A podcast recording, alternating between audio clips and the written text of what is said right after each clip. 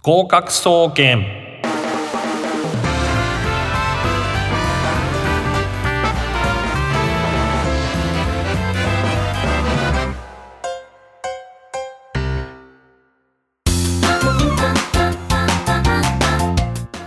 皆さんこんばんは。合格総合研究所合格総研所長兼パーソナリティの渡辺敦です。毎週火曜日19時より調布 FM で、えー、調布 FM よりお届けしています、えー、この番組は受験や資格試験などそれぞれの方々の目指す試験に向けて勉強を頑張っているそんな人たちを応援する学習応援型バラエティ番組です、えー、5月も早いもので半分が過ぎました。これからジメジメした梅雨が来ますね。蒸し暑くなって、えー、6月はまあ国民の祝日とか休日、えー、振り替え休日なんかもありませんし私が現在教えている予備校でも6月部、えー、6月は休校日っていったものが一切ないんですね。で、えー、なかなか大変でですね暑かったりとかあるいはバテちゃったりとかして、えー、中だるみの時期ということに、えー、なっています。で毎年教えていると実はですねこの5月の真ん中から後半そして6月っていうのは大学受験生にとっては中だるみの時期と言われています。大学の受験っていうのはまあ主に2月。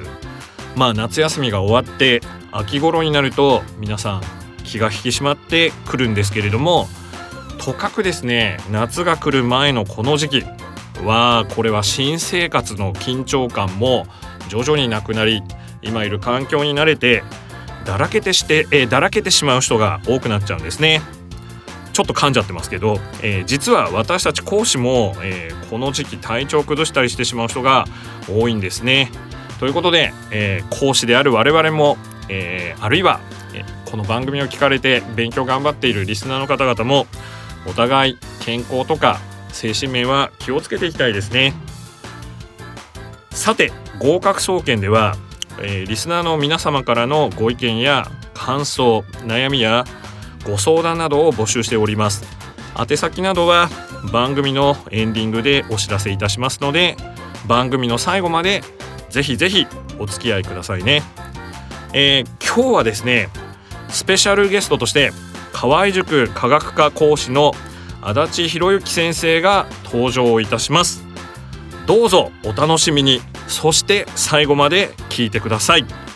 ということで、えー、今回も合格総合研究所合格総研スタートです。達人に聞け。このコーナーは偉人達人の心にしみる名言やリスナーのリアルな合格体験を紹介したりはたまた受験関連のプロ専門家などにスタジオに実際お越しいただきいろいろ質問をしたりお話を聞かせてもらったりするコーナーです。今回は河合塾科学科講師の足立博之先生にゲストとしてお越しいただきました。えー、足立先生こんばんは、えー、それではよろしくお願いします。まず自己紹介をお願いしてよろしいでしょうか？はい、えー、こんばんは。河合塾で、えー、科学の講師をしております足立博之と言います、えー、僕はですねもともと高校で、えー、科学の講師をしていました、えー、その後ですねまあちょっといろいろ事情がありまして、えー、部活動をやったり、えー、あとまたまた新が新生徒指導したりとか、えー、いろんな仕事をやったんですがやっぱ僕自身はやっぱ科学をやっぱりきちっと教えたいと。なるほど。いうことで、えー、っと科学の講師として、えー、塾講師の方に転身をしました、はい。えー、現役専門の予備校を務めた後、えー、医学部専門予備校の方に勤め、えー、現在ですね、えー、河合塾の、えー、科学の講師として、えー、仕事をさせていただいておりますはい、えー、足立先生は、えーと、じゃあ現在出向している校舎と時間帯をちょっと教えていただいていいですか？はい、えー、こちらのですね放送を聞いていただいている皆様に馴染みのあるですね調布現役館。お調布まさしく、えー、FM、えー、調布 FM、えー、の本拠地ですよね。はい、そうですね、えー、こちらの方でですね高校3年生向けに、えー、毎週火曜日。火曜日。はい、えー、19時から、えー、授業の方をさせていただいております。はい、えー、授業はどんな、えー、タイトルの、えー、授業なんでしょうか？あ講座名などを教えてください。はい、えー、講座名の方は、えー、高校3年生二次次第科学という名前になっております。はい。えー、二次次第科学っていうのはどのぐらいのあのまあどういう進路を希望している人を対象とした、えー、講座なんですか？はい、えー、こちら二次次第科学というのは、はい、えー、私立大学例えばマーチですとか、はい、あとはもう少し頑張って、えー、理科大やないしは、えー、頑張った子は、えー、早稲田や慶応の方にも頑張る子がいるそんな講座です。はい、また、えー、国公立でも、はい、例えば近郊であれば東京農工大学とか電気通信大学とか、はい。えー、この調布の、えー、方々には馴染みのある大学の志望者も多くいます。なるほど、えー、調布の他に先生が、えーまあ、高校生を担当している講座があったら教えていただいてよろしいですかね？はい、えー、現役高校生、えー、対象のクラスとしては、えー、まず、えー、月曜日、はい。えー、こちらはですね、えー、神奈川県になってしまうんですけれども、はい。えー、厚木現役間で、うん。えー、同じ授業をしています。はい。えー、水曜日は、えー、今度はですね、えー、と高校2年生はい。対象で、えー、神奈川県藤沢の、えー、藤沢間で授業の方をしてます。はい。えー続いて木曜日は同じ藤沢で高校3年生の同じ二次次第科学を、うん。えー金曜日は金沢文庫、はい。えーこちらも神奈川県なんですけれどもこちらの方で今度は一つ上のレベルの、はい。えートップレベル科学というものを教えています。なるほど。えーえー、とちょっと整理させていただくと月曜日がはい。厚木、はい火曜日が調布現役館、はい。水曜日木曜日っていうのがはい。藤沢で、はい。金曜日が金沢文庫。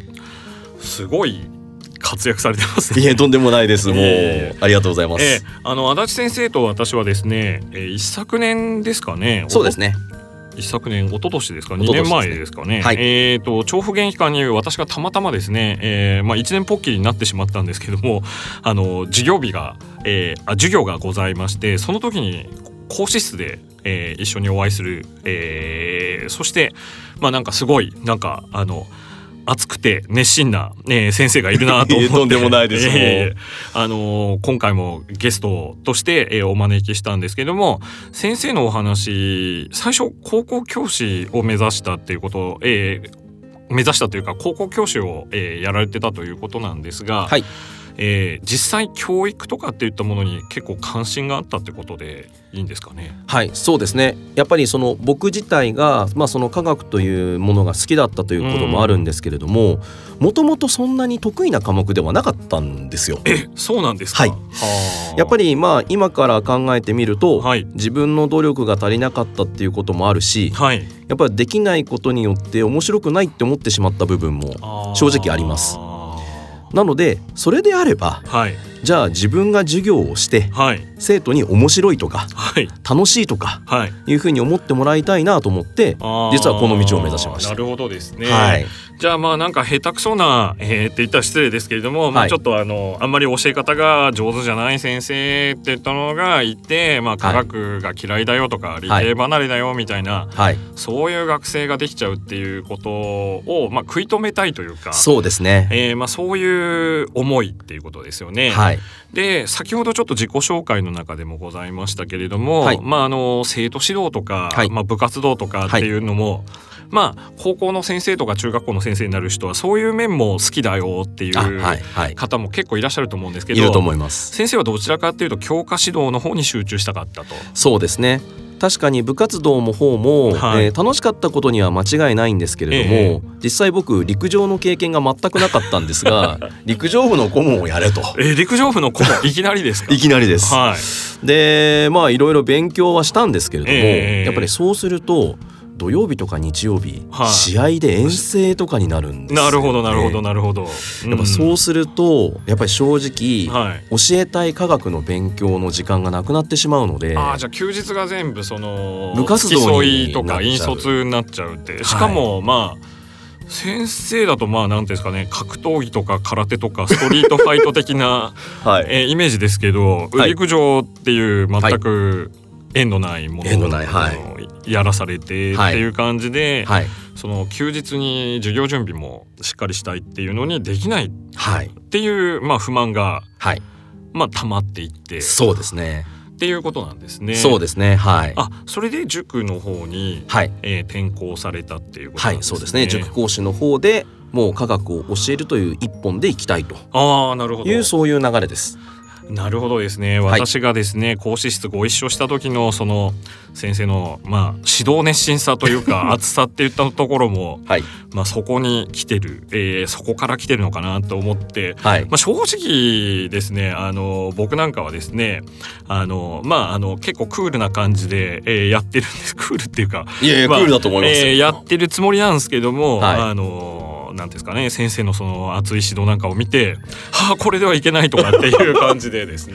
えーいや本当にですね、えー本当にもう全然嘘、えーとかあのゲストにいらっしゃってるからってことではなくてですね、まあ、そういうあの真摯に向かい、えー生徒さんの悩みとか疑問とか質問に向き合ってるところを見てですね、えーていうんですかねあの反省するっていうか自分の態度も改めるようなきっかけになったんで、まあえーぜひ今回ですね、えーゲストに来ていただきたいというふうに、えー思っていたわけなんですね。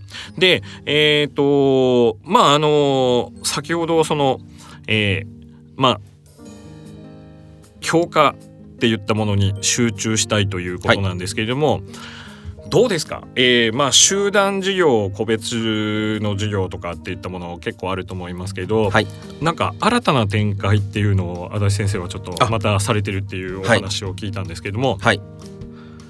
えーっとですね、まあその大手の、えー、河合塾というところでやっぱり指導をしていると、うん。まあ正直生徒一人一人にやっぱり考え方も違うし、はい。やっぱり詰まるところも違うし、はい。あとはコミュニケーションを取りながらうん。勉強していった方が向いている子もいれば、うんうん。そうではない子もいると思うんですね。はいなので、まあ、僕自身がどちらかというと、うん。コミュニケーションを取るのが好きなタイプの人間なのではい。やっぱりそうするとその小回りの利くうんうん。やっぱり個別型の指導の方もうんうん。やっぱりいいかなと。やっぱ大きなとこじゃなくて小さなとこ。ああじゃあはい。一人一人としっかり教えるっていうところと、まあはい。大手予備校みたいにいろんな生徒とはい。いうのに、えーまあ、指導ができるっていうところ両方やられたいということで。はい。やっぱりやっぱわがままな願いを叶えるためにははいやっぱり自分でもやっぱりやってみようってことではい。自分でその鉄板塾とはい。いう塾なんですけれども、あもう一度繰り返します。鉄板塾ってやつですね。はい。はい、えーこちらの方は、えーはい。科学専門で、お科学専門のはい。個別がメイン少人数ですか？えっと、少人数の、はい。えー授業で、はい。えーて少人数で展開している、えー個人塾を、えー営んでます。なるほど。それはいつからやられてるんでしょうか、えーとですね、こちらの方は2年前から、あえー動き始めてます。なるほどですね。で足立先生にはこの後ですね今回と次回とその次の回もゲストで来ていただこうと思ってますのでその辺の話もまた、はいえー後ほどゆっくり聞ければなというふうに思います。えーということで、えー以上「達人に聞け」のコーナーでした。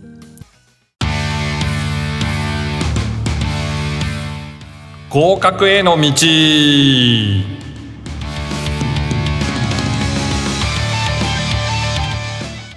このコーナーは試験に向けた勉強法や入学試験の仕組みなどさまざまな、えー試験の仕組みあるいは受験の時の心構えなどなど受験生お役立ち情報満載で合格に関して考えていくというコーナーです。今回は、えー理科の選択ですね。まああの高校2年生とかまあ早いところですと高校1年生っていうのはあるのかなまあ大体高校1年生の終わりぐらいにですね、えー理文のコースとかを、えー選択科目を決めたりとかするってことが多いと思うんですが今回は、えー河合塾科学科の足立先生が、えーゲストとして、えーいらっしゃっているので理科の選択について、えー一緒にお送りしていきたいと思います。でまあ理科の選択っていうと普通は物理科学生物ということなんですけれどもまあ足立先生の、えーまあ、お考えからすると、まあ、どんなイメージなのかっていうのを教科ごとに教えていただいてよろしいですか？はいえー、っとまあまずはですねまあその物理科学生物というふうな具体的なことを言ってもなかなかイメージできない子が多いと思うのでなるほど。まあ僕なりのざっくりしたイメージで言うとはい。まず一番わかりやすいのは物理かなと。物理。はい。はい、物理はもう極力言えば目に見えるうん、ないしはもっと大きなもっと大きな。ものを作ってみたい。ものを作ってみたい。はい。はい、例えば建築学科であれば家を建ててみたいとかああなるほど。橋を作ってみたいとか、土木的な。はい、イメージも含めて、まあ、はい。物理かなと。なるほど。はい、じゃあ物を作ってみたい大きなものを作ってみたいなどというこういうのが好きな人はまあ物理。まあまず物理のイメージを持つとはい。いいかなという気はします。なるほど。はい、はい。で次に科学なんですけれどもはい。科学も確かにうん。物を作るという意味でははい。物理と同じなんですけど、はいはい。科学は目に見えないものの方が多いかなと。目に見えないもの。はい、はい。あとはもう本当に中で何が起こってるかよくわからない。ああどんな感じですかね具体的に言うと。例えば、はい。あの科学を目指した子たちが、はい。例えば女の子ではい。化粧品会社に行きたい。ああなるほどね。例えば化粧品とかまあ液体でしか見えないですけど、はい。中がどうなってるかとかわからないじゃないですか。かありますよね。なんか、はい。ナノテクノロジーでなんか、はい。はい。肌の張りがみたいな。そうですそうです、はい。やっぱ目に見えないものを扱うのが科学、うんうん。ただ生活に密着しているものがすごく多いので、はいはい。だから生活品の中で例えばこういうことを改良してみたいななんていう風なイメージがあったりすると科学かな。なるほどですね。はい。まあどちらかっていうと、まあ、日々使うようなはいもので、はい目に見えないものはいに関心がある人は科学はいってことですね。あとはもう薬だったりとか、ああ薬品とかですよね。もう科学ですね。はい。はい、で最後に生物なんですけどええ生物は今まで教えてる子たちの経験から言うと、ええはいはい。もう生物はもともと生物が好き生き物が好き。生き物が好きはいでそれは動物であれ、はいその人間であれ、はい。あのー本当に生き物が好きっていう子が本当に多いです。なるほどですね。はい、僕もねあのーまあ最初理科理学だったんですよ実は。はいはい、えー今なんか英語を教えててわけわかんない 瞑想中なんですけども、はい生物やろうかなと思ったんですけど最初のね実験でやっぱりカエルのあ神経なんかをですね、はいあの電極刺して電みたいなの極さしてがはいあれがもうあのカエルちゃんがかわいそうでかわいそうで。えーなんですよね、意外と女の子の方が度胸あってパチってやったりとかあできますよね。できますね。はい。なんですけど、まあ先生の,、まああのおすすめというかざっくりとしたイメージで言うと、はい。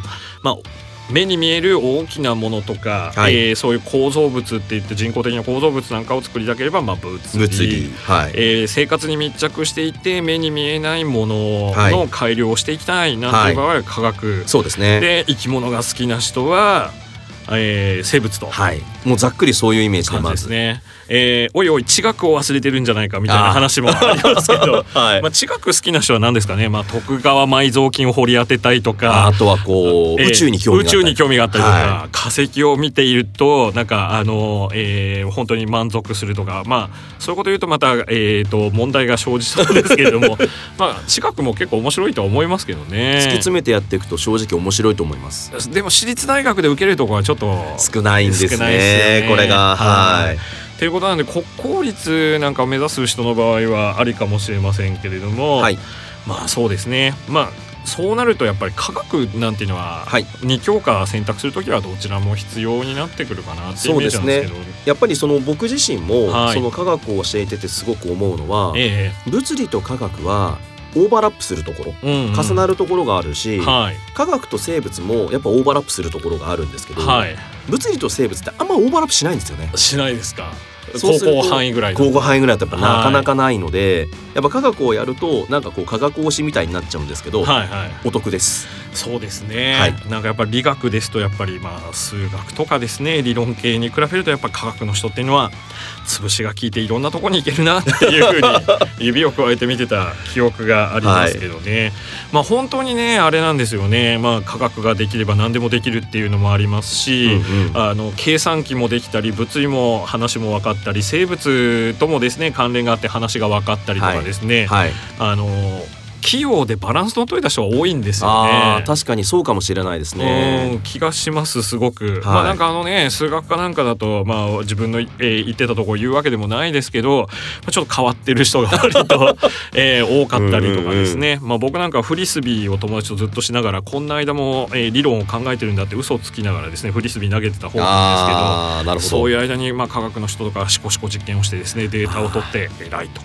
いう感じになって確かにちょっと科学科の人ってはい。僕のお会いしたイメージだと、はい。もう本当に真面目な方が多いイメージ。素晴らしいですね。はい、いや僕はそんなことないですけど。いやいやいやなるほどですね。はい。そういう感じでまあ考えてもらうといいのかなということです。まあ、はい。あのえーまあ来週以降また足立先生にはですねはい。詳しく、えー科学の勉強法とかね。えー伺いたいと思いますけど、選択に関しては今までお話ししたような、えー感じになっております。以上合格への道のコーナーでした。このコーナーでは、えーリスナーの皆様の、えーお悩みやご相談など、えー募集しております。宛先などは番組のエンディングで、えーお知らせいたします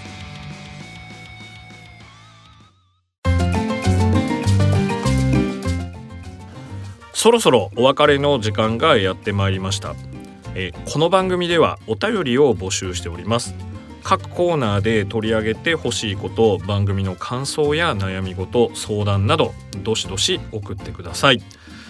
宛先はすべ、えー、てアルファベットの小文字でメールアドレス gokaku アットマーク music ハイフン bunker.com 合格アットマークミュージックハイフンバンカー .com となっております。